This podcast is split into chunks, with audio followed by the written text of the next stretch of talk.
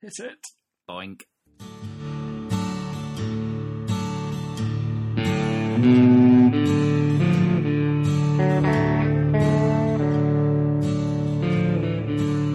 Hello and welcome to the Funny Looking Podcast. My name is Pete Jones, Hello, I'm Gav. Gav Cross. and you are very welcome, my friends, to uh, Pod 12. Pod number 12.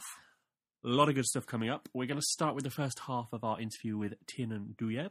You did a lovely job, Gav, may I say. Thank you. He was a lovely, lovely man. And there was a lot of really interesting stuff, including stuff on the Phoenix Fringe, the Edinburgh Fringe, uh, political comedy, TV comedy. So get involved, have a listen.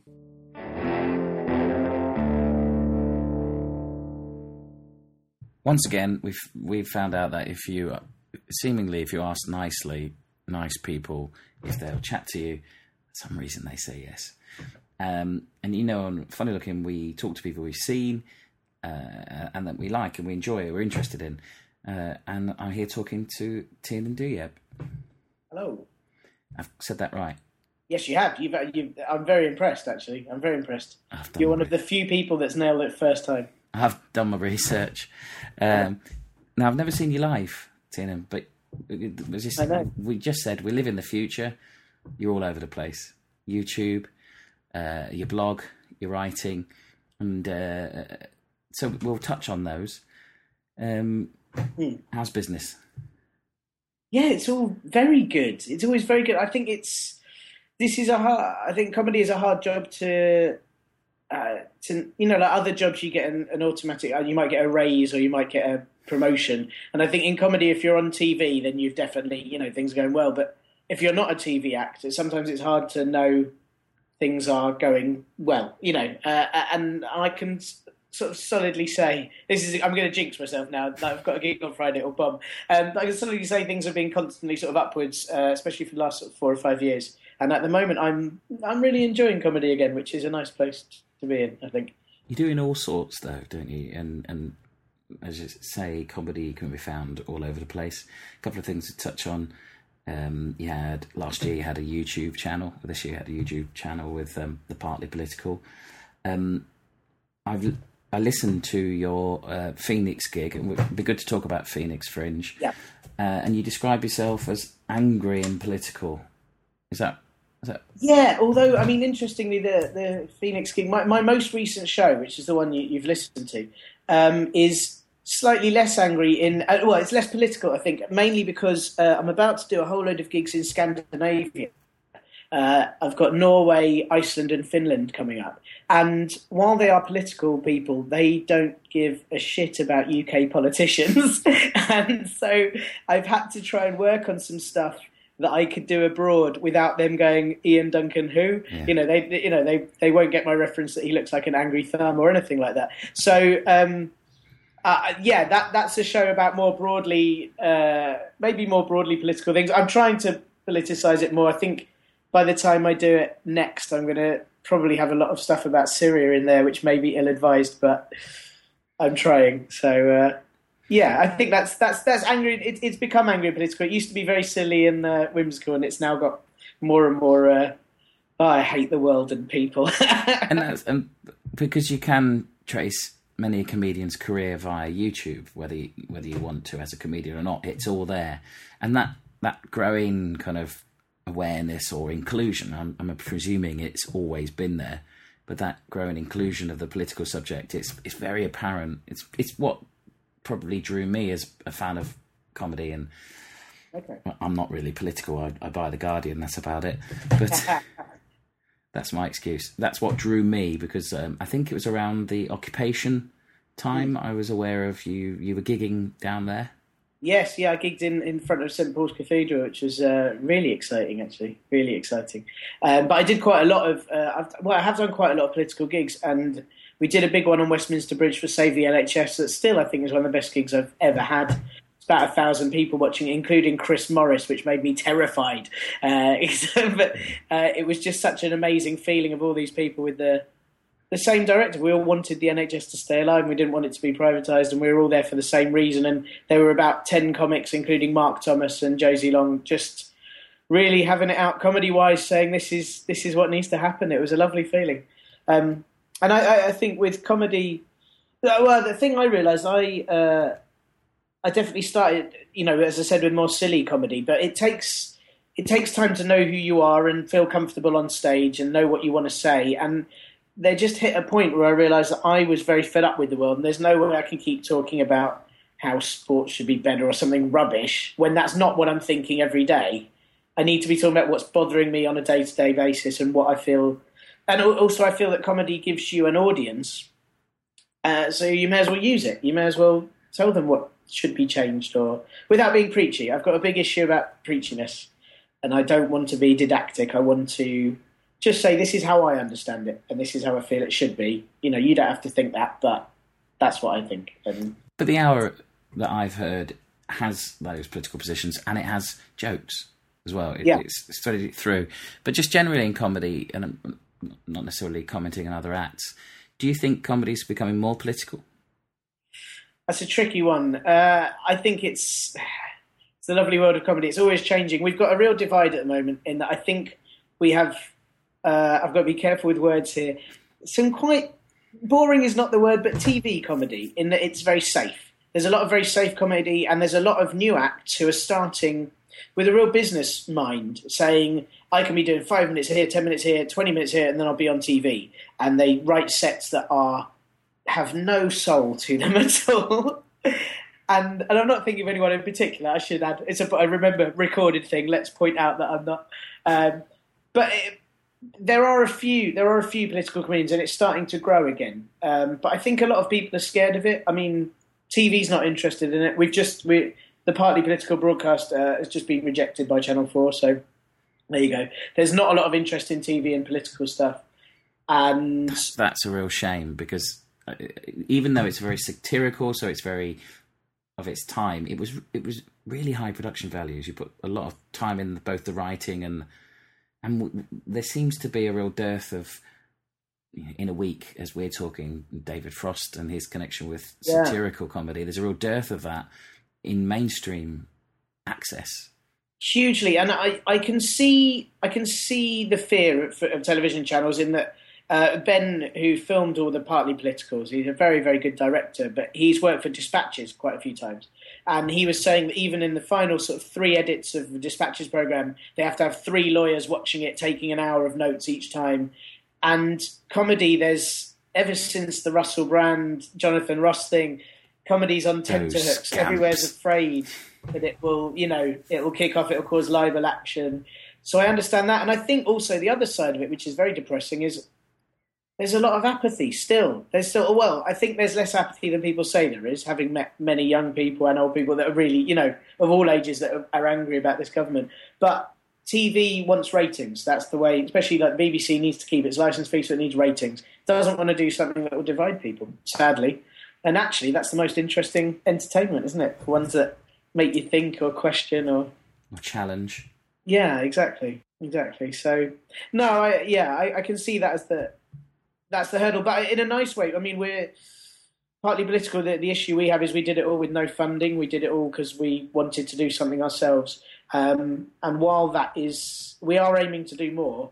It's difficult finding the time and funding, as I said. But the you know the fact is, if it's on YouTube, we can still do whatever we want with it. We can say what we like. So that's that's a plus point, I think.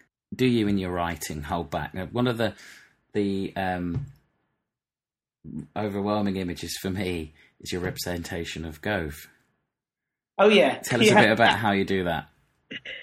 Oh, uh, the go. Gove. Well, we I, I managed to I, I searched high and low, and in fact, I, I put out on Twitter. I was looking for a very specific type of ventriloquist dummy, uh, and we found the perfect one. This uh, lovely man who lives in West London happened to have this very particular ventriloquist dummy. He sent me a picture, and I said, "That is. I mean, it's actually it looks frighteningly like Michael Gove."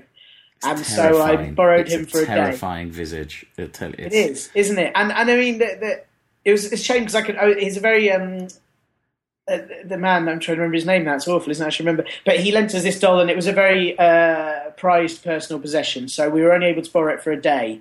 And everyone since has been saying, "When will he come back?" And it's like, well, I, I can't just steal. I, I've yet to find one. I want to buy one, although it terrified me so much having it in the flat when I did have it here that I don't.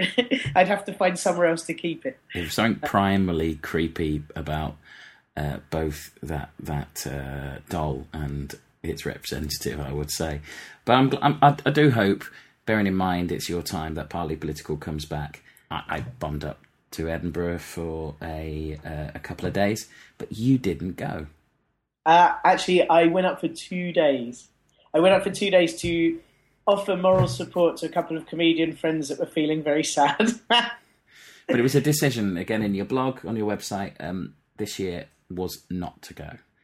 yeah, yeah. Second year, second year, I haven't been. Uh, I went up for oh god, seven, eight years in a row, and uh, three solo shows, sketch shows, mixed bill shows. I've done a lot o- over the years, and I didn't go last year because well, because I needed a break. Actually, in, in 2011, I did three shows a day plus extra shows every day for a month and felt so exhausted. Uh, and I also lost thousands of pounds, and I, I needed to have a mental rest and a financial rest for a year. And I had such a good summer that it kind of made me realise why would I ever go back? What do I get from it anymore, and what does anyone get from it? Um, and the, the costs are so extortionate of doing Edinburgh. I think what a lot of people don't realise is that for a performer, you know, we pay to go up. We pay for the venue, we pay for accommodation, we pay for PR, we pay for printing, we pay for promotion, um, as in a promoter, not just the PR. Uh, you pay for obviously all your travel or your food while you're there, and you get no money for a month. You, you pay a lot of money to work harder than you work any other time of the year, and that makes no sense to me. Um, so yeah, this year was a, a, a- an active decision to not go, and I don't know if I'll go back. That's the first half of Tiernan. More coming uh, later on. Later on, and we'll give you some details of how to uh, get involved and what he's up to uh, a bit later. Going on tour. So hello, you are very welcome. Have I said that? Yeah, You're but, still very but it still stands. It's been a little while. Doesn't matter. We've been losing Twitter followers by the shed load. four. Scum, a lot of them. Um, so yes, happy 2014. I've got a can of lager left over from New Year's Eve in my fridge, We've broken all my resolutions. and we're ready to do another funny looking. I think uh, the next article is quite traditional in what we do. In the sense that it's full of good intentions, Yeah. but sort of in terms of the calendar, Yeah. a bit late. Well, calendars are for calendars are just tedious uh, wraps around lives. What we do, then then what we're going to do. This is a little chat we, we recorded um, about my sojourn to Scotland Yes, to the Edinburgh Festival back in the high summer. I think it still stands uh, because a number of the artists, uh, the performers, the comedians we're talking about are touring now. There's a whole. Why is it? Because they people do Edinburgh, then they kind of like take take some time after Christmas, Yeah. And then they start doing their tour shows. because they're lazy people, Gov. Otherwise, they'd have proper jobs. No, I, Um, we revere the comedian. Of course, but what I would say is though, a lot of people they want to have an immediate opinion. Not you and I. We like to consider things, and Absolutely, then so if anything, we're doing the comedians more of a service. absolutely right. So here we are. This is a little roundup chat about my uh, time at the Edinburgh Festival, 2003. So, Gav, um, you had a nice weekend in Scotland recently. Long weekend. Long weekend. Mine was nicer, probably, but um, less relevant to a comedy podcast. All right. So You I got 20 seconds. went to Aberdeen, Yes. went to Stonehaven, best fish and chip shop in the UK, award winning, delicious. Right. Stonehaven, lovely. Check it out. Where did you go? I went to the Edinburgh Festival. We are always talking about festivals on this podcast. Festival. Is it Edinburgh or Edinburgh? So, who did you see? Edinburgh. I say Edinburgh. Let's But call people the, say let's call the Edinburgh. whole thing off. I don't know. Edinburgh. Yeah, I did four days Edinburgh. in Edinburgh. Edinburgh. Four days in at the. I like to go to the Edinburgh Festival at the very last weekend. It is nothing to do with the fact that accommodation is cheaper. Nope. Um, it's a lot to do with the fact that I like seeing broken, weeping, dead-eyed comedians. and the first, the first show I went to see, I saw a comedian who knows who he is. Um, who he was so tired, he just, he's just, I'm really sorry, Gav. Like, it's the end of the festival. I'm really sorry. Seriously, very. But um, then I subsequently, you know, that, that's it's ridiculous. It's a month long. Nothing needs to be a month long. Seemingly, but I had a good. I had a good time. It broke me after four days. you are very unfit though. Very, I'm easily breakable. So you saw a lot. I What- did. Let's have some highlights. Highlights, highlights. Um, this, the, but everything I'm going to talk about is stuff that I saw and, and, and genuinely really enjoyed. I mean, in no particular order. Uh, I tell you what I did. I tell you what. It, this it was an aspiration of mine. Right. It's, I could. I think I tweeted it as a as a as a half joke, which was um, I spent a whole day at the stand. Like a comedy pilgrimage. Yeah, the stand. It was. You know, if you if you're a no live comedy, you know that the stand venues are just revered. Uh, in Glasgow, Edinburgh, and, and Newcastle are just revered as just comedy. It's brilliant to walk into a venue, and all over the place, it's like you know, please don't talk. Listen, yeah, yeah. it's no, it's it's a comedy venue for people who want to listen to the comedian and not want to you know prove to five mates that they are as funny or funnier than. So it's just just brilliantly uh, positioned um, and I spent the whole day there. It started with a lunchtime rehef. Richard Herring's Edinburgh Fringe podcast. Edinburgh Fringe podcast. Um, and the guest on that day was uh, Simon Donald he of Viz Yes. fame. Brilliant but straight puff talking about I'd re- I really want to see that show now and uh, Bacon Face the worst Mm. kept secret in comedy Um, Baconface, for you who don't know, is a Canadian comedian. we have an informed audience. I don't know if we do. They do. And we do. They're not idiots. Mm. Um, they know who Bacon Face is. It's the. It's well. What is it? It's Stewart Lee's vehicle for being a prick to people. yeah, it's it's it, this alter ego of this um, lucha libre wrestler mask wearing draped with uh, bacon. Yep. And uh, this created background, very. I don't know who knows how that brain works, but um, it was just lovely to see a very playful Richard Herring and Stewart Lee talking, Hmm. um, and not having to go over, you know, their their uh, you know their nineties histories, Yeah, even though yeah. it's constantly referred to. It, was very playful. And I know, I know, Bacon Face cancelled a couple of gigs in Edinburgh, and yeah. Do you feel Richard Herring is uh, as frustrated with Baconface as is with Stewart Lee's popularity? right. Here's an here's the thing, Stewart Lee. So he attacks allegedly, seemingly, but he doesn't. If you've watched the YouTube videos, he used to attack comedians that use writers. It's all picked out in particular ways. Bacon Face walks off and gives punters their money back. Comedians that I spent time with are all talking about Stewart Lee, but Stewart Lee is a provocateur, and he's a provocateur who's been on the outside. He's plainly can't claim to be an outsider anymore because he's got two series commissioned. He's on big tours, and everybody hails him as this powerful and important comedian. So, as a provocateur, he needs to piss off a new bunch. So, I think he's consciously pissing off comedians. If, if I think we can guess that Stewart Lee is is friendly with Richard Herring and Tony Law. If Richard Herring and Tony Law are leading the charge of slagging off Stewart Lee, you've got to smell Bacon. bacon. Wake up and smell the bacon. I don't know. Maybe I'm wrong. I think, I think it would be really interesting for him to do an, an episode of his series about how he's pissed off the entire comedians because they seem very angry with him. It's interesting because we tried that with audience members for this podcast, and um, With- with publi- publicity-wise, it's done very little. But um, the reason I got uh, I I picked the the spend the day at the stand things because as soon as it was announced via the um, newsletter, Sarah Millican did a, a whole run at this tiny venue, let's say hundred and something plus seats. I got two tickets. I only got to use one in the end. I got tickets to see Sarah Millican in the stand. You know, this big beast to come. At, that sounds wrong, doesn't it? But she is. She's just this colossus astride the world of comedy. But um, here she is in a tiny venue like MachFest doing doing doing the preparatory work, and I tell you, she was astounding. A really amazing, funny, fundamentally funny. Yep. Yeah, really. You know, is she somebody who does comedy that I don't know how to phrase this? Is your sort of comedy? ah, yeah, I know what you're saying. It, it sounds, you know, kind of like this buying into snobbery. I don't know. I tell you what, I probably wouldn't pay to go to the Empire or buy a DVD, but I love watching her on TV. Mhm. I really think she brings something interesting on panel shows when I do watch them. I don't watch them much anymore.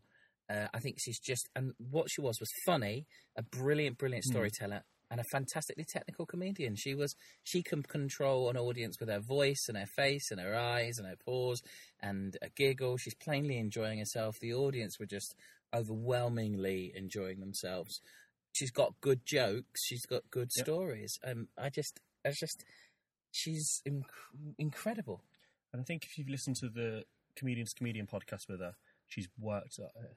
And Ah. all those techniques that you're talking about now have been worked on for years. yeah, it just it's that anything. I mean, I talk. I've got a, I've got a, an eight year old daughter. She's interested in music. We talk a notion of the of the singer songwriter as opposed to the X Factor approach to thing. And and and, I've started to talk to her about Sarah Millican. My God, I don't want my eight year old listening to her, her at the minute. But I, as soon as she she gets into comedy, that's the sort of person I wanted to start with. Someone who will craft and who will work things through, who is just good at what they do because they tour and they do small gigs and they celebrate and champion people and they're connected to the career they love. Mhm. Uh, just just wildly impressive. So, aside from your day at the stand, who else did you see go? Two, I tell you what, I want a quick focus on two northwest based comedians, Phil Ellis and Michael J. Dolan. Michael J. Dolan, there'll be a link to um, both uh, your fantastic interview, the full interview, and the Michael J. Dolan study pack you Yep. can do. Um, and he talked about this, we, we've seen it a couple of times, talk about wanting to take the bleakest themes and make it, and still make it funny. And we saw 20 minutes, didn't we, at Yep. XS Malarkey, and it was funny. And I saw the hour, it was a sold out hour on a final Saturday, and it was funny. It was bleak. He, it, uh, he's inspired me. Part of my job in the day to day is to to train people. I work with people, all grown ups, all adults, and he, he- the bit that made him laugh, I think, the most was that. Um, uh, he referred to the entire audience as dreadful people, uh, which really tickled him. So that's inspired me. I am now introducing that to my trading. I'm referring to individuals and whole groups as dreadful. Uh, Having observed your training today, Gav, I can say there were some dreadful people in there. but but but the point I'm making is that everything he was talking about was incredibly bleak and very very very funny. Life, death, decay, neighbours, um, the the horror of uh, the existential crisis that is the aging process, and it was just um, again he's got a s- astounding charm, a really nice guy. I'd like to apologise to him oh, mate, And- did you do? and his wife Hannah because they I did we I did end up in the queue with them for Peacock and Gamble at the very end of a long night, and I, Go on. I had spent a few hours in the Pleasance bar. oh, mate, come on. So I apologise. I was probably, I was a bit uh, tired and emotional. Um, that, the way that, that, that several Heinekens bring on waves of emotion. So I apologise because I, I don't know. Anyway, Peacock and Gamble. You're a dreadful person. I am a dreadful person. So um, a beautiful hour of absolute misery. And I really hope that that gets gets out there and gets seen because just He's doing a recording soon, so not only can you go and see that, but it'll be out there to buy and listen to. So that would be good. Good on him. Good on him because it was he. He did. He achieved what he set out to do, and as a punter, I loved it. What was the penguin about, Michael? There was a penguin on stage. There was an inflatable penguin. I've tweeted and asked. Don't pretend you don't know what I'm talking about. I think you were just drunk, mate. Oh, possibly there was. Phil Ellis, who did an hour. His hour was about turning thirty and finding out he wasn't a, an orphan. Okay. Finding out it's such a personal piece. I, I've got to say that I loved this hour. I would also say that you've tried to explain this to hour to me previously. I don't want to explain it to you too much because I want you to see it. Okay. it's a, a- just brilliantly original, uh, complex, uh, foolish, buffoonery, dangerous, uh, worrying, rubbish hour, and you know I loved it. I loved it. Did everybody love it? Uh, no, I don't think so, but I love that too. I think Yeah, yeah, no, I think that's it, there was layers of confusion for people, um, purposefully. I hope. Um, there were there were definitely you know at one point we had to to leave the venue, um, and what, when we came back, I don't think everybody came back in. I it's one of the most original hours that I've seen. okay. Did you sleep at all? Yeah, because you don't go, you don't go see a show till midday, do you? Oh, okay. Yeah, you get a few She says you've got a lot in. got a lot in. Tig Notaro. Oh, jealous. yeah. uh, That that was um that was just like a stumble upon as well. There were tickets remaining, the remi- uh, remainder tickets. Um, Tig Notaro, who was big last year. Well, yeah, Louis C.K. put out a, um, a gig that she did last year. Um, amazing. Still online. Go find it. Don't Very want to say, don't want to say very anymore. yeah, absolutely. I've got it. She she was the possibly the master of audience banter, and it wasn't like banter. Hey, where are you from? The master of taking control of the audience, any Mm. noise, any response, what people are saying. She was so laid back. She was so slow. She was so Nice. commanding, so masterful in that kind of pause. And I don't, it's not. I don't think it's necessarily a, a, an American thing, but it's a very technical thing she was doing. But she was brilliant at it and great face as well. she gives great face. Um, and finally, um, George Ryegold, a character comedy about bleak, dark pornography and how we use. I'm not selling this. Uh, the, the way that the way he was talking about himself, the way he was talking about um, Nigella Lawson. Oh, I must say, I was agape. And gaping is one of the themes of his Oh. Co- I gotta say, and this is not a complaint, I found it quite hard to listen to and laugh at, and I enjoyed every minute. Really? It was supposed to be Oh, as bleak and as dark as that, and I loved it. It was. No, you're not going there, are you? You're not going to say that. Yeah. Yes, you've gone there. What you the point you're making? It was. Here's, can I say something really bad? Yep. It was a bit. It was, it was that conceit of Jonathan Swift. You know that um, about um, Jonathan Swift, who in a modest proposal suggested we should eat babies to uh, to eat Irish babies to stave off the famine of this this beautiful dark um, satirical piece. Let's piece. Let's just say he took that and then he went. He went. You're not going to say that, are you? You went west. You've said that. So George Ryegold, I got I had a great time. Sounds like it, mate. Fair play. Oh, it was Anyway, tiring. back to Scotland. I had a glass of whiskey. That was the highlight, probably. Lovely time. Wait, you come next year. Don't go off family responsibilities. All right. All right, you've charmed me. Uh, I might not go next year. I might go to Phoenix.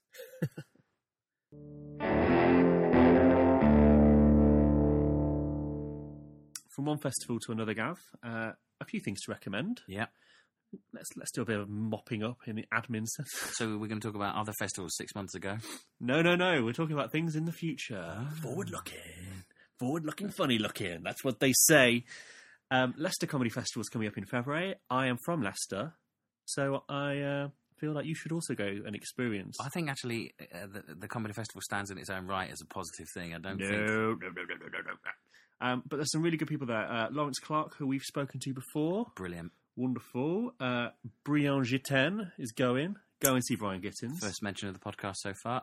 Mike Wozniak, who I'm seeing at the weekend, is there. Also, Ah, also on tour, taking his Edinburgh show on tour. Yep. Ivo Graham, who we saw at the Invisible Doctor, wonderful. Phil Ellis, who you've also just mentioned, Just brilliant.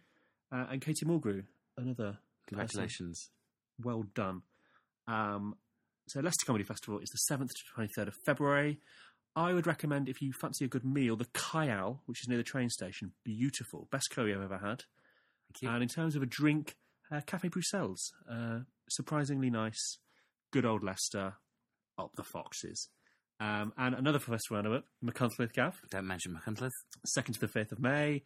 You can come because I've already booked my accommodation. I am going to be camping again. Uh, but already we have Bridget Christie is doing a bit for her.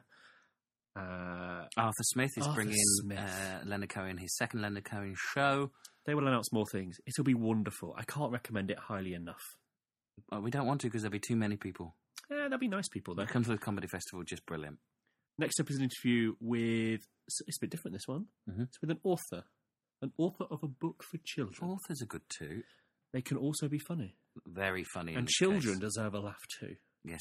Uh, in this uh, interview, I was part of the gap. I was actually trying out a uh, new co-presenter. Yeah, I've listened to it. Mhm. She's good. That's She's all I'll say. good. That is all I'll say. So this is Mark Griffiths. Uh, enjoy. In a breakaway from uh, the norm, I'm going to be au- auditioning a new co-presenter. Um, we're going to interview uh, an author, who we'll tell you a bit about in a minute. I'd like to introduce you to Libby. Hello, Libby. Hello. And uh, how are you today? I'm good. And uh, I'd like to explain to the uh, listeners how we've met. Well, you're my dad. That's right. I am your father. And uh, do you think I have introduced you to a rounded and informed world of comedy? I don't really know what that means, but yeah. That is the right answer. So, who are we going to have a chat to? Mark Griffiths. And what does he do? He's an author of Space Lizard, Stole My Brain, and He, three other books. he is, and also I'm going to have a little geek out moment because um, he also got some jokes in on one of my all time favourite sketch comedies from when I was a kid. Here's our chat with Mark Griffiths. Now, I'm testing out, as we said, a new co presenter. Are we ready, Libby? Yeah. And uh, we're here having a chat with Mark, Mark Griffiths. Hello. Hi, hi. Now, we find the funny wherever, and um, Libby and I, I think, is this the last book I re- read to you? And then you don't need me anymore. Um, I think you read about the, a bit of The Hobbit. Oh, how middle class. Um, your book, Mark, Space Lizards Stole My Brain. Yes. Very What- enjoyable. Hmm. What do you think, Libby? I really like it. We giggled lots. Good, good. That was the idea. I'm glad it worked with someone. No, it's, it's a very silly book on a very grand scale. Give, give us the um, the pi- well, you don't need to pitch it because we're not publishers and you've already published it. But tell us about that book. Um, yeah, it's my it's my first book. It's um, it's the story of a sort of very ordinary kind of nerdy uh, schoolboy whose um, whose brain gets uh, taken over by um, an alien lizard warlord. This kind of evil reptile character from Beyond the Stars, who's uh, kind of used to ha- having his own way. He goes around picking on uh, weedier alien civilizations, and um, he thinks he's pretty cool. But then he um, gets brought down to earth literally when uh, when his mind gets trapped inside the body of this schoolboy, and he has to live the, the life of a schoolboy and um, see things from a different point of view. God, I can't even remember being a schoolboy. You're not a schoolboy, Libby. No, Tell us what you thought. I really like What did you like? um, the big dinosaur. Don't give, is that giving anything away? No, no. I think you know. I think kids need to know that there there's at least one dinosaur in this book. I think, I think that's a major selling point. You know, it's Yeah. dinosaur friendly. This book, all right. I've got a few questions for you. Which is handy. Yeah. What was it that made you want to become an author? Um, I I sort of always have been really. I've always since I was your age, since I was in school, I've always written stories and really enjoyed writing stories. Um, and I was one of those kids who always tried to make everything they wrote funny, even if it's like you know my day at the zoo. I'd always ask the teacher if I could write a funny account of our day at the zoo, and you know uh, go to university and study philosophy and end up asking the teacher if I can write a funny essay about the concept of free will in a materialistic universe. And, you know, so basically I always Standard jokes into everything. Um, and um, it's, it's all very well writing jokes. So I don't think there's anything wrong with that. But if you're writing a book, you need a bit more. You need a story and you need characters uh, to keep people turning the pages. So, um, a few years ago, I said, right, it's time to, because I mean, I've always written bits of comedy and jokes over the years for, for radio and TV, bits here and there. Uh, but I've always really wanted to write a book. So a few years ago, I kind of sat down and said, right, off you go, write a book. Um, and I wrote the first half of Space Lizards in about 2005, quite a long time ago. And I gave up. I thought it wasn't working. Um, I think I'd read an article on the uh, uh, the 15 most common errors that first time authors make. And I read this article and I've made all of them, you know, and, and a few more besides probably.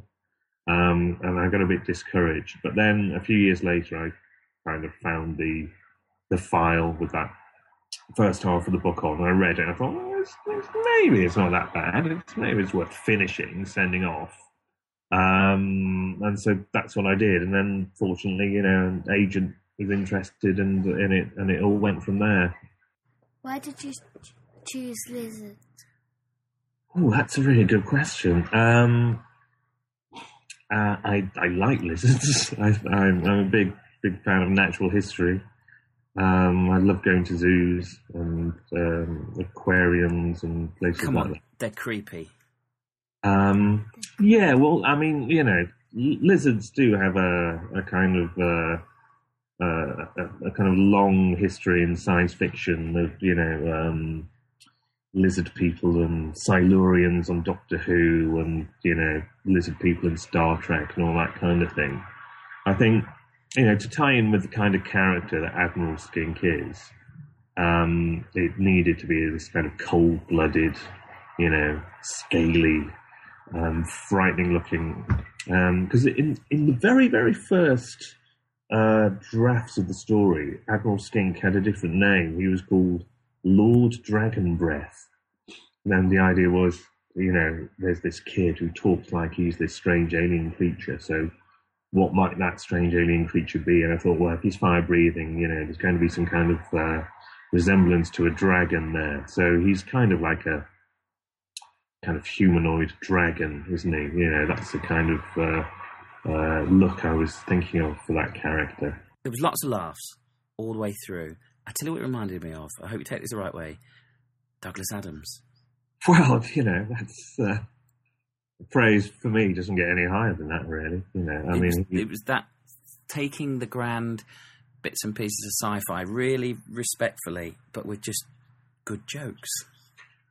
well, yeah, I'm a I'm a tremendous fan of, of Douglas Adams and have been since I was Libby's age.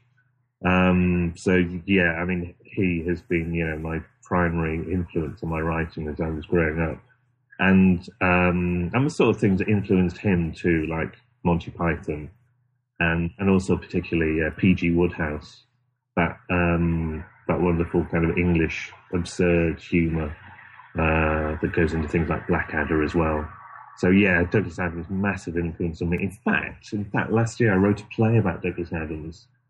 Um, there was an incident in his life where um, he was, as usual, late uh, in um, completing a book, and so his editor kind of kidnapped him and locked him up in a hotel and forced him to write the book in a kind of um, kind of farcical version of Stephen King's Misery. Uh, if you remember, if you remember that, um, and so I wrote a play about this, and it was going to be on in Manchester this month, but the the venue we were due to um, perform it in, uh, a pub called the Lass O'Gowrie in Manchester, Yes. um, is is no more, has closed down. So um, um, I've entered the script into a thing in Manchester we have called the 24 7 Theatre Festival, which is a kind of yearly fringe theatre thing we have. So with a bit of luck, God willing, uh, the Great Green Arkleseizure. Willing, um, we might be able to get that on this year. But yeah, so yeah, huge fan of Douglas Adams. so there was a sequel to Space Lizards, and there was Geek Incorporated, but you've got Yep. a new book coming up. As well. Yes, this new book is called The Impossible Boy, and it's um, another in the Geek Inc. series. So it's another tale set in uh, Blue Hills High uh, School and um, featuring Barney and Gabby, and it's another mystery for them to investigate. Um, Geek Inc. is this school club that these two friends have created to investigate um, a lot of the very strange things that happen in their hometown. It's kind of a sort of uh, kind of junior X Files kind of thing, really. And so this is a new uh, adventure f- for them. Um, there's a, a strange new kid uh, arrives at their school who seems to have these very bizarre um, powers. Um, and so they set out to investigate him and find out what's going on with this uh, this boy who can do impossible things. If you weren't an author, what would you be now? Oh, that's a that's a good question actually, because I'm I'm an author sort of um, two days a week, and then three days a week I work for a company in Manchester. Where I'm a, a producer. I produce audio, uh, the kind of audio you hear on the telephone line that says, "Thank you for holding. Your call is important to us." Um, so I, that voice. Thank you. So that's how I uh, keep the roof over my head But I'm not writing books. But I've uh, last year I went part time at that job, so I've got more time for writing books and doing uh, doing author events in schools, which is which is a thing I really love to do. Um, so yeah, this year means more le- more writing, less producing. Hopefully, One geek question for me on your bio. It says you wrote for Smith and Jones. Yes, And it, Radio 4, is that Gags? Was that. That's right. Yeah. Well, yeah. I mean, I I I started kind of precociously young. Really, I was seventeen. I was in the sixth form in school, and um, I sent a page of jokes off to a show on Radio Four, a show called Weekending, um, which, unbeknownst to me, uh, but quite uh, luckily, was pretty much the sort of uh, comedy youth training scheme that the uh, BBC was running at the time. And I was very fortunate because the first, the very first time I sent off some jokes, one got used on, on the show just a few days later.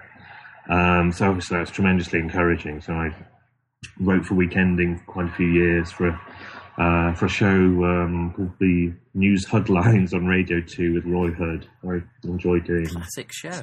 sketches and stuff for that. Yeah, Roy Hudd, just brilliant And- performer. Um, and yeah, when I was listening. 18, I, I was I was asked to write some stuff for Smith and Jones. So I did. I mean, just a smidgen of stuff got onto the final programs, but you know, it was really amazing to get a TV credit at the age of 18. Genuinely, we, we, we laughed out loud uh, reading Space Lizards. And uh, we've got the new one on order because it's cheaper on Amazon at the minute. No, it's incredibly cheap on Amazon. Was it three pound eighty? I mean, that's, £3.80, yeah. ridiculous. You know, still, Good yeah, luck. I I've been paid my advance, so they can sell it. Oh, you can sell it for whatever you want then. Yeah, exactly. Yeah. Just get them out there. So if you're going, if you're looking for a funny sci-fi book for your family, and, we've read that, the Space Lizards. If you want something a bit X Files, still got that. Yeah, it's still funny the geeking stuff, but it's it's um just it's kind of just a tad more serious, just a, a tad more emotional, trying to make it a bit realer. But it's still, you know, incredibly funny, obviously. Oh, there'll be links on the webpage as well uh, to Mark's work. Um thank you for your time. You're more than welcome.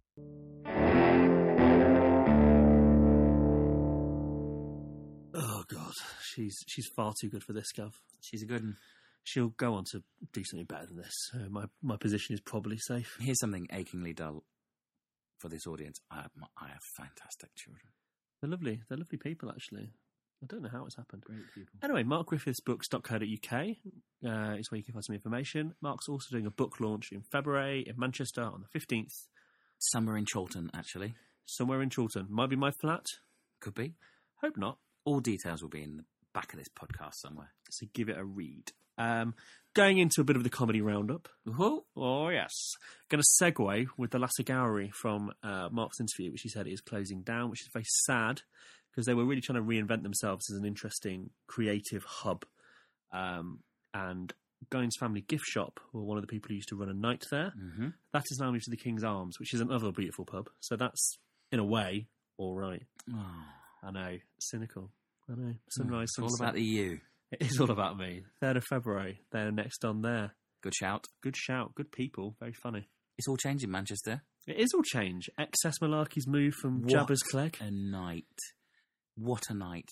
XS Malarkey. Consistently brilliant. So it's now at the Pub Zoo venue. It's near the Deaf Institute. It's on Grosvenor Street. Near the Aquatics. On the bus route. Perfect. Good shout. Uh, lots of good stuff coming up. They're coming back with Rob Deering this week. I love Rob Deering. Who doesn't? Ben Target. Very, very funny. Spelt Target. Uh, Peter Brush. Uh, Zoe Lyons. Katie Mulgrew. Susie Ruffle. They've got so much good stuff coming up. David Trent. David Trent, just have a look at the um, old school Chris Lynam. Chris Lynam, old school alternative comedy hero. Have a look at their website. Eight quid to get in, but that eight pounds gives you a membership, and then from then onwards, it's three pounds. It's ludicrously good. It's an honour to have it in uh, our fair city. I tell you what, I recommend um, some really good comedy coming up at the Unity Theatre in Liverpool. Uh, Richard Herring is uh, touring his show. Hoof is an improv show uh, which comes around Liverpool pretty often, but it's just such such good quality. And uh, Gary Delaney, who we saw at XS. Yes, look at that. Full Look at that. Beautiful. Uh, back into Manchester, group therapy. Just keep putting on really good stuff. Uh, Cassetteboy. amazing. Cassetteboy versus dj rubbish which i wanted to see in uh, edinburgh. Couldn't get a ticket. Saw them recently in liverpool. Stonking night. There were all the comedy fans were around the edge uh, enjoying the highbrow comedy. Lots of drunken people in the middle slightly bemused. And whereabouts were you? Sort of in between the two. I was I was right in there, dancing, celebrating, pointing out the political, thoughtful, socio-economic humour. as as you always do, Gav. Yeah. You know, like a barometer of opinion. uh, and they've also got Tony Law, who, as everyone knows, is incredible. It's just, yeah, wonderful man. I'm going to recommend uh, because he's a good man. Sam Avery is starting up the McGall Comedy Club, uh, the McGall Town Hall, Thursday, the sixth of Feb. Uh, Ten pounds, including a chicken curry. What? There's a chicken curry in ten pounds. It's, it's a lovely gesture. Sam Avery, Chris Brooker, and Steve Harris. Good luck to that night. Uh, I'm also going to recommend something slightly different. Andy Hollingworth, photographer. Have a search for him. Follow him, particularly on Facebook. He's such a lovely guy. He's doing an exhibition of his photography, reverse angle, at the Grosvenor Museum in Chester from the 1st of February. Just some of the best photographs of comedians today. Traditionally, photographs of comedians are terrible as well. Absolutely terrible. I'm really wacky. I've got a hat on. Brilliant. Whereas his pictures pictures are just so thoughtful. Um, they're a great concept. The priority is the picture, not necessarily just the comedian. Uh, all of Sarah Millican's photos in the last uh, few years, I think. But just okay, check his website out, Andy Hollingworth. Have a look and go and see some of these beautiful images. He's also conducting tours, telling stories of the photos, which I have booked onto for the second one. It's a lovely idea. It's a great come to that. idea. Where was my invite? Uh, in the post, Okay, wonderful. Comedy Roundup. That's Roundup. rounded see you again in six months. up. Okay, moving on. Gav and I work for a very interesting company. They're called 4D Creative. They are. You should check them out. .co.uk. And sometimes working for such a glamorous and, dare I say, life changing company Yes. takes us to the far reaches of this fair country. I have been to Chorley, for example. I've been to Lincolnshire Yes. a number of times. Yes, I was in Berkshire the other week. But also, Gav, you've recently been over to Humberside, Hull, Hull. to be I precise. spent a couple of nights in Hull. What's the uh, hotel of choice in Hull? Uh, I think it was Days Inn. Beautiful. Oh, class. I yeah, I stayed uh, stayed over there, and I threw out a message to friend of the podcast, Gina Jenkinson of Laughing Bassett, because um, that's where she lives. And so I said, recommend me some comedy in Hull. Find a gig to go to. More than that, she found a gig to perform in. Wonderful. And uh, if you listen to Gina Jenkinson from one of the early uh, podcasts, it was always on the cards that she was going to do something live. Pod four, uh, and and now she's doing it. She's actually forging a career. She's she's uh, uh, beat the gong, beat the frog. She's done that. Uh, I think. I, anyway, have a listen to this. This is our little adventure to a little spoken word gig in Hull. You don't get features like this on the culture show, do you, Gav? That's the thing. That's, They'd be they'd be wrong not to feature this. that's why we're so relevant. God, I was- I'm keeping that in. Ah. Do you remember episode four of Funny Looking? I do. Do you remember it? With the coffin. With the coffin. There wasn't a coffin in it, but you were in it. Yeah, well, that's the one. Gina Jenkinson of Laughing Bassett. You remember that? Oh, I do. I was. I think I'd had gin. Yeah, you did have gin. I was quite. I was quite worried. Um, I've had no gin. and in at that, in that, when we talked about it, you said, oh, "I might have a go at a little bit of stand up. I might have a little go," and I knew it was gonna happen. Did you? Yeah. Because I secretly thought I'd never dare do Oh, it. I might do a little bit of singing. I got a song. I got some ideas. I might have a go. It was bubbling there. It was yeah, bubbling it was. under. Yes, frothing. And tonight, here in the luxurious centre of Hull, dragged me out of my travel lodge misery. Yeah. Where are you taking me? We're going to the Union mashup. Okay. And what, Mm. what's going to happen there? There's going to be. It's poetry Yeah. and stand up, Oh, and I'm going to do a little bit of stand up. Gina Jenkinson is going to do a little bit of stand up. I'm so excited. Fourth gig. This is going to be great. Uh, It's going to be life changing for you. It is. I can't wait. Let's do it.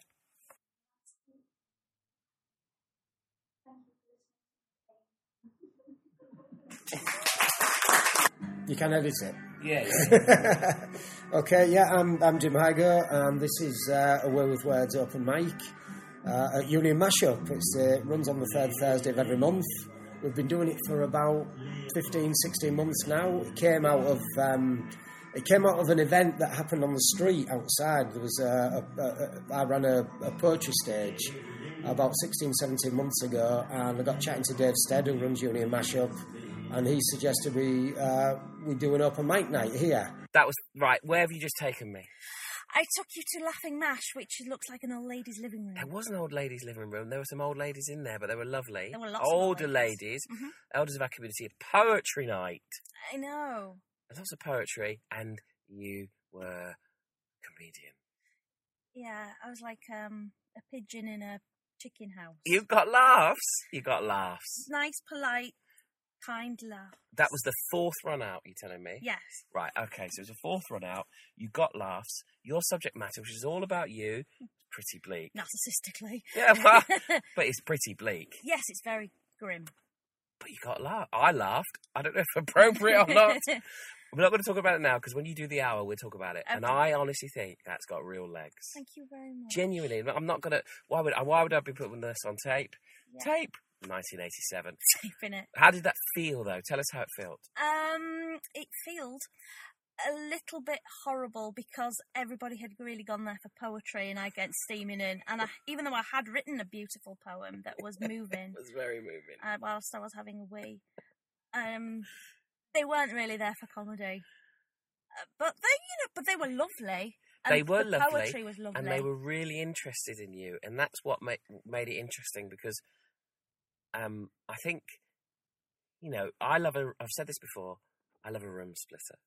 You're a, you were a room splitter in there, but people people wanted to come to talk to you afterwards, and they wanted to know, and you. They, I think they really wanted to know whether it was a true story or not, and it was true. Yes, all true. In fact, I have to actually edit it. Other because the real truth, I told you little bits of the real truth on the way out. People wouldn't believe that. That That's too. So, what's the plan? Okay, let's talk about the medium, short, uh, the short, medium, long term plan. What are you going to do with that material? I'd like to longen it and funnier it up. Yeah, more funny, funnying, funnying. Yeah, more funnying in it, funnying more about. longering it, and I, I want it to be about my childhood and how it's affected my parenting skills. Yeah. because I have no boundaries as a parent. I'm a I'm a terrible, terrible mother in a completely Yeah. different way that my mother's a terrible mother. Okay, I, I really hope so. I'm not going to Yeah. tell you any more than that. Well, y- you know, de- definitely, definitely, and um, I wouldn't have the cojones to have done but to stand up there. That was Hang a- on, didn't you actually take your cojones and stand up there? Yeah, but I stood up and told a story, which is not. I, there was no jokes in there, so I don't. There was no pressure on But, me. but I did lols. Yeah, we did the lols, but that's all right because there's no jokes. Thank you for that. Yeah, uh, for some reason, when the guy said to me, "Are you going to do something?" I just said, "Yeah, yeah, that's great." Pick me. Yeah. So Pick uh, me first as well. You said I'll go. For, I'll go on. I'll on go in the first, first bit. Yeah, but there's a reason for that. Always go first because because everyone gets tired at the end of the night. oh, well, there was people leaving. Uh, Everyone but gets they- tired. Yeah, people left after their set. Selfish. Ah, I really enjoyed that. Thank you very much for this rampant run around the bonkers poetry corners of Hull. Yeah, there's a lot of dirty old ladies, isn't there? There was a couple of cheeky, cheeky chops. Yeah, rudies. What was the name of the the, the, the, the girl? Leanne. Leanne, the, The- the- woman who was the headliner. She was called Leanne something. Leanne. So I'm going to put this on the end there, Peter. In a minute, I'm going to tell you who she is. I'm going to do my research. I really liked her. I have a crush on her, and I'd like to kiss her all over. She was fantastic. She will then do a very funny, slightly cheeky poem about it.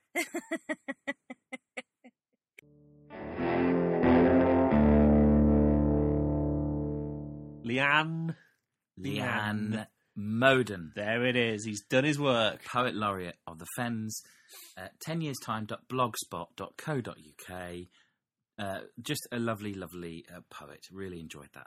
Good stuff, my friend. And good luck to Gina. Best of British TV. Best of. I think. I think she's definitely got it. Cool, man. Right. Someone who has got it, Who? Link, is going back into the second half of the interview with uh, Tino Duya. Ah, Tiernan Douieb. He, he, we don't need to introduce this. Uh, we're straight back in. One of the acts that you tipped to see, Bridget Christie won. Uh, Yeah. And she was in. Did, didn't I? You did. Um, Smug about that. Yeah. I- I'm smug. I, I saw the first preview, so yeah, Oh, nice. It was lovely. It was in Mach. It was off paper, piece of paper, and it was it was a beautiful thing, and you could tell was just going places. Um, in an independent venue, uh, John Kearns it- with, his Newcomer Award. Do you, do you think that? And I'm an outsider in comedy. Do you think that Edinburgh will change in that direction after those two wins? The, to show it shows a comedian that you can go up, you can go to the free fringe, you you can do it a different way and still make a mark. Yes, uh, I think I think the free fringe is an amazing thing, uh, as is the stand, and they are both they're both changing Edinburgh quite a lot. Um, and I think, I mean, to, to be honest, if we hadn't run the Phoenix Fringe, which I know we'll talk about soon, but if we hadn't done that, I would have gone and I think I'd have done the Free Fringe. I was considering it very much. Um, and it, it, it's fascinating. There were so many more acts on the Free Fringe this year, but but more importantly, so many more quality acts, so many more uh, well, not just well-known acts, but very uh, competent acts. I suppose I I mean that in a, not in a perhaps as patronising way as that sounds, but people that knew what they were doing, comics that you would go and see for an hour because they know how to do an hour. Um, so that's important. I think I still have the inherent problem with the length of the fringe. It's a month. It's dis- grueling for performers, um, and the costs of accommodation and things are still ludicrous. So while the free fringe does balance things out, uh, it still just seems. It, I don't when you when you tell anyone else that's not involved in comedy what you're doing for a month, they go, "Why? What's wrong with you?" And and I think there are some inherent problems with Edinburgh, but yeah, I, I think there are changes that are coming for the better, definitely. And whether or not the big venues sort of set up and notice this year will be interesting to see. But It's an interesting one again as a you know as a fan, a, con- a consumer, but knowing a bit about that setup. If I go, and I do, I go every year. Uh, You know, I go at the end of the fringe when all the performers are dead-eyed and broken. Yeah. I've got, I quite enjoy that. Accommodation's cheaper, um, but it, it, it feels, it feels the more you listen to comics, like I'm buying into that exploitation that Yeah. they are subsidizing what I am seeing, which isn't unusual in some art forms, seems when I'm going into some very polished venues with shiny bars and expensive meat pies, it feels a bit wrong. yeah, it is. It's hugely wrong. It, considering that the fringe would not be there if the performers weren't. It, it's never made sense to me. And uh, and on top of this as well, I think the the fact is the pressure that's on performers now that you have to have a finished show by the first day. You know, everyone's reviewing you. You have hundred, just so many critics coming in, tearing you apart that then stay online forever. These reviews. Um, critics that have been a critic for all of a day, you know, or never been journalists before, and and so whereas previously, um, I think it was Richard Herring that said previously the Fringe, the first two weeks were finishing the show, and then the last week was a finished show for the audience. It was a fringe. People would be interested in experimenting with things. They'd be interested in taking up something they wouldn't normally do.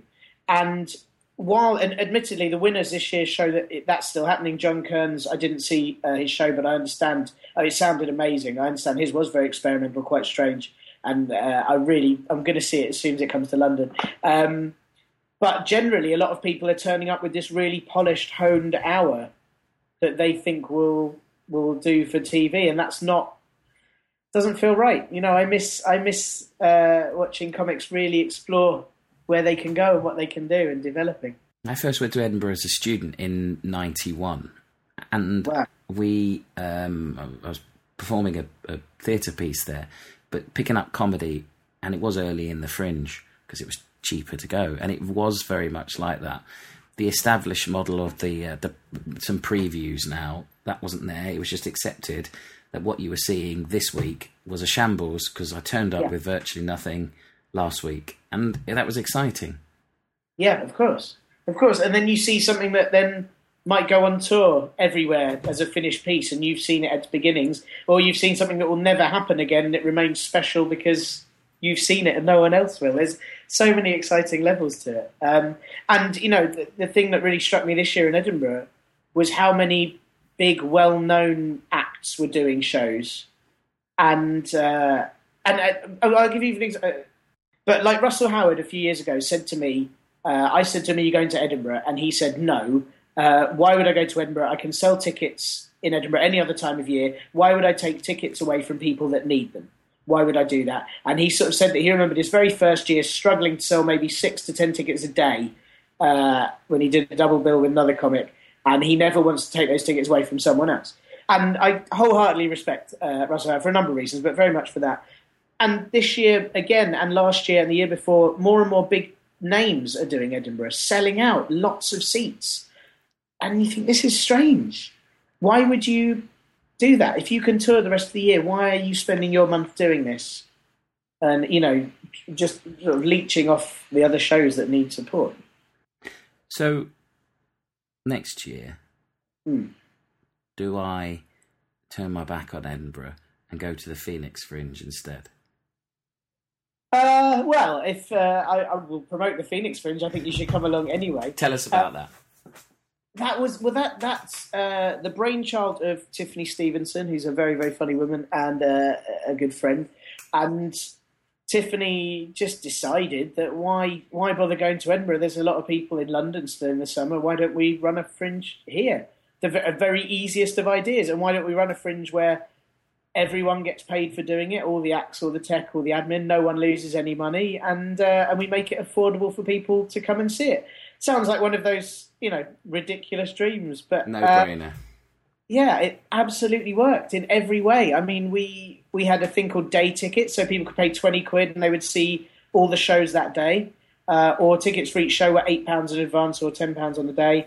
And we had acts such as Russell Howard, Alan Davies, Mark Watson, Shappy Sandy, Robin Ince. You know, an amazing bill. Pappy's acts that you would go out of your way to see. I think. Um, and what happened was we, I mean, we sold we sold out loads of the shows and sold really well for the others, and and everyone was supported for all the newer acts they hadn't heard of. We still had audiences in, and we had it, Rufus Hound tried an improv show he'd never done before, barely said out loud before. you know, um, that's a strange thing to say for improv. You never say it out loud before, um, but he. We had a lot of acts trying things for the first time, doing works in progress, and it, it was a proper fringe. It was an actual proper fringe in a lovely basement venue in the middle of London. So And with your own bed. edition. Take that, Edinburgh.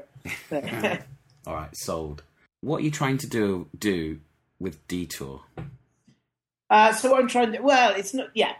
What I'm, what I'm trying to do in general is I'm trying to find a way that I can tour my show. There, there seems to be a big problem with agents and promoters that you can't tour unless you're on TV. That's the big thing. How will you sell tickets? How will you possibly sell tickets if people don't know you from the television? Um, and I'm that sound. I suppose it sounds slightly arrogant, but I'm fairly confident. I've got not loads of Twitter followers compared to some, but I've got quite a few. You know, and I've got an online following, and people keep asking me when are you gigging in my area. I feel it must be possible to play small venues and tour by yourself. Um, and detour seems like a very interesting way to do it. People can bid for you. If you go on uh, the Songkick detour site, you can bid for me to come to your city, and then they arrange it. Uh, it's a fascinating site, and I, I hope it does really well. I'm not I'm not sure if it's for me yet. I'm trialing it, and I'm looking for. In fact, I'm contacting other venues on the side anyway. I've, I've hopefully got a few lined up, which I won't say anything about until they're done. but there's quite a few up and down the country, smaller arts venues that are very keen to have um, to have an act come along. So That's good. Well, it's, it looks like an interesting uh, proposal, uh, a model, and, and again, reading your blogs about your approach, that this trying to carve this path, this this more independent path that you want to carve. We'll put a link to that, and we'll hope, let's see where that goes with you. yeah, thank you. Um, yeah, it, it just it does just feel uh, there's a lot of very manufactured comedy, not necessarily the content, but in terms of how things are carved out for people. And I think if you're still keen to say, I, I'm I'm very keen with stand up to say what I want to say. I don't really want to write anything particularly for anyone uh, in my in my set. Um, and I think it, it, that's what comedy should be about. It should be on. I, I, I, I'm not one of these. I, I don't have hard and fast rules about comedy. There are lots of acts that completely go against what I'm about to say that I love and enjoy watching. But the big thing I particularly like in comedy is honesty. Um, doesn't matter what you're saying. If I believe that you're saying it and you mean it, and again, this doesn't include acts like Milton Jones that I love, um, but you know, I feel that the honesty is a really important thing. Um, and for like personally, for me to do honest stand up, I'm going to have to talk about all sorts of stuff. so yeah, I want to, and I do want audiences to say it to. Really appreciate your time. It's been a really interesting chat. Give us the um, sum up of how to find you um, on the internet in the future. Um, Uh, the main trick is being able to spell my name. If you can do that, then you should win a prize. Uh, you won't, but you should. Uh, and if you spell my name, you'll find my website, which is tiernandouieb.co.uk. I'm on Twitter as tiernandouieb, uh, Facebook forward slash tiernandouieb. The, the fact is, no one else has my name. you don't So have to go for tiernandouieb one or anything like that. No, that's it. There's never. I'd be terrified if that happened to me one day. I'd really, I'd have to hunt that person down and kill them. I think there's there can be only one Tiernan Douieb. I think that should be that should always be my Highlander like tag phrase. That, that is a terrifying end to a very. Isn't it? that's like a, a big, broad threat to the all the Tiernan Douiebs out there. or the none of them. There's a reason for that. Thank you, Tiernan. Really appreciate it. Thanks very much. You know my favourite bit of that bit? What bit? The bit we just recorded. What did you like? My favourite bit is when you said I went to the Fringe in 1991, and he went, "Wow," as if it was like, "Oh my god, I'm so old. what was the world like in 1991?" Pretty much like it is today, except it was full of nicer people. I'm, I knew nicer people then. They were far more pleasant to be around. That's fair. You can have that. and on that bombshell, Oh, that's the end. 12 done. Oh, I love that. It was good, man. It was good. We've got some admin. Let's do the admin. tiernandouieb.co.uk. Oh. Definitely. Go and have a look there. You can see the good man himself. Mhm. He's going on tour, including the Salford Lowry in June. He's also at the Mach Comedy Festival. Oh, Shh. And at Leicester Comedy Festival. mm, All good, my friends. Let's do some more admin. Uh, funnylooking.co.uk. That's our we website. Our Twitter feed, which has had a few people leave us recently. four. At funnylooking.pod. Come and say hello. Funnylooking.pod at gmail.com. Well done. Thanks, man. Got them written down on this piece of paper. I? no messing. Oh, it'd be lovely to hear from you if you if you have listened. Uh, it'd be lovely to find out if you have seen anything that we've recommended. Uh, it'd be lovely if you sent us a. Te- have you noticed the Vogue uh, on, on podcasts? I listen to a lot of podcasts consistently and very much enjoy Comedians Comedian. I've made a donation, uh, as I think you should. Um, have you noticed everyone's getting sponsorship from Audible? Audible. I've got a bugle mug. That's how I've contributed. Oh, well done. It's nice. I'm going to get some bugle I- socks next. I've bought a series pass for Richard Herring's Leicester Square podcast. Very good. Uh, have you bought any Just Coffee for WGR? Pow! no, I haven't. I haven't. Oh, this was a self-indulgent ending, but I've enjoyed it. Yeah, they're all good. They're all the recommendations of previous podcasts. They're there. I think they're timeless pieces. Why not catch up? Tell tell one person about us. That's that is like all the other podcasts. Is how you could support us. If you have enjoyed this podcast, It's been a good one, actually. tell people about it. We've churned some shit out in the past, but this has been all right. You didn't. There's, there's a little sweary, and now I've got to put. The, ah. oh, I've been trying. You fucking. Thanks for listening.